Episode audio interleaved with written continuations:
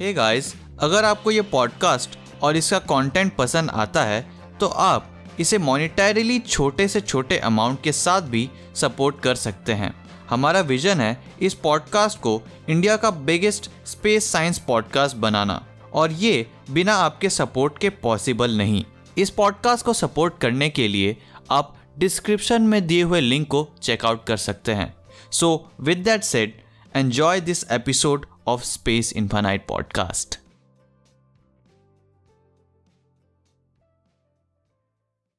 planet nine जो हमारे solar system के आउटर रीजन्स में एक मिस्टीरियस हाइपोथेटिकल प्लैनेट हो सकता है, जिसको साइंटिस्ट काफ़ी समय से ढूंढ रहे हैं। लेकिन क्या ऐसा कोई मिस्टीरियस प्लैनेट सच में एग्जिस्ट करता है या नहीं? हेलो फ्रेंड्स मैं हूँ शुभम और ये है स्पेस इनफाइनाइट पॉडकास्ट और इस एपिसोड में हम डिस्कस करने वाले हैं मिस्टीरियस प्लैनेट नाइन के बारे में। एक न्यू स्टडी ने ऐसा रिवील किया है कि प्लैनेट नाइन के अराउंड पोटेंशियल मून्स हो सकते हैं और ये मून्स की हो सकते हैं इस मिसिंग प्लैनेट को ढूँढने के लिए। प्लैनेट नाइन अगर एग्जिस्ट करता है तो ये नेपच्यून के ऑर्बिट के बियॉन्ड के आईसी रीजन्स में हो सकता है, जिसे काइपर बेल्ट कहते हैं। साइंटिस्ट ने फ़र्स्ट टाइम प्लैनेट नाइन की एग्जिस्टेंस 2016 में प्रपोज की थी।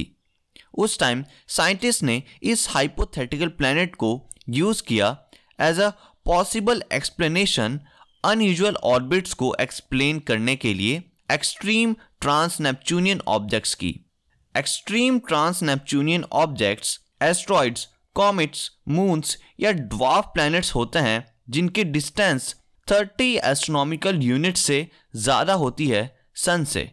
रिसर्चर्स का मानना है कि इन एक्सट्रीम ट्रांस नेपच्यूनियन ऑब्जेक्ट्स की ट्रेजेक्ट्री बेस्ट वे में एक्सप्लेन की जा सकती है ग्रेविटेशनल फोर्स से एक अनडिस्कवर्ड मास के और इन ऑर्बिट्स के बेसिस पर planet nine likely five to ten times large हो सकता है अर्थ से और यह सन को ऑर्बिट करता है 250 टाइम्स ज़्यादा डिस्टेंस से अर्थ के कंपैरिजन में। इवन ऐसा भी कई बार स्पेक्यूलेट किया गया है कि हो सकता है ये मिस्टीरियस ऑब्जेक्ट एक मिनी ब्लैक होल हो instead of a planet so far scientist जो इस रीजन में सर्चेस कर रहे हैं, उन्हें कोई लाइट सिग्नेचर्स नहीं मिले हैं प्लैनेट नाइन से। बट ये उतना सरप्राइजिंग नहीं। क्योंकि ये प्लैनेट बहुत ज़्यादा दूर है सन से।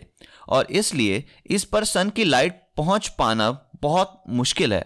तो इकलौता तरीका इसे स्पॉट करने का यह है कि अगर ये किसी distant light source such as एक गैलेक्सी या स्टार को एक्लिप्स करे मिल्की वे में तो इसे डिटेक्ट किया जा सकता है। फ्रेंड्स कुछ टाइम पहले एक रिसर्च के अकॉर्डिंग प्लैनेट नाइन को इसकी सैटेलाइट बॉडीज या मून्स के थ्रू फाइंड किया जा सकता है। और रिसर्च में पाया गया कि अबाउट 20 सैटेलाइट्स ऑर्बिट कर सकती हैं इस मिस्टीरियस प्लैनेट नाइन का, और इनके ऑर्बिट का यूज़ करके इस प्लैनेट को डिटेक्ट किया जा सकता है। लेकिन ये साइंटिस्ट की हेल्प आखिर कैसे कर सकता है? आफ्टर ऑल इन टाइनी मून्स को स्पॉट कर पाना इवन और हार्डर होगा प्लेनेट नाइन के कंपैरिजन में, इसका आंसर है एक वियर्ड ग्रेविटेशनल इफ़ेक्ट जिसे टाइडल हीटिंग कहते हैं, जो तब होती है जब एक बॉडी की exerted gravitational energy heat dissipate करती है दूसरी बॉडी में। ये सेम फिनोमेना अकर होता है जुपिटर के मून आयो पर, जो मोस्ट वॉल्केनिकली एक्टिव ऑब्जेक्ट है हमारे सोलर सिस्टम में।